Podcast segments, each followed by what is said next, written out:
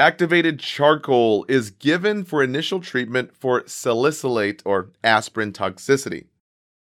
And sodium bicarb is usually given second. Now, guys, not gastric lavage. This is no longer recommended for aspirin overdose. Now, the mechanism of action here activated charcoal actually binds to aspirin and inhibits the absorption in the small intestine. So, for signs and symptoms of aspirin toxicity, we use the ABCs. A for altered mental status with disorientation and restlessness, B for barfing or vomiting, and C for crazy breathing, aka hyperventilation.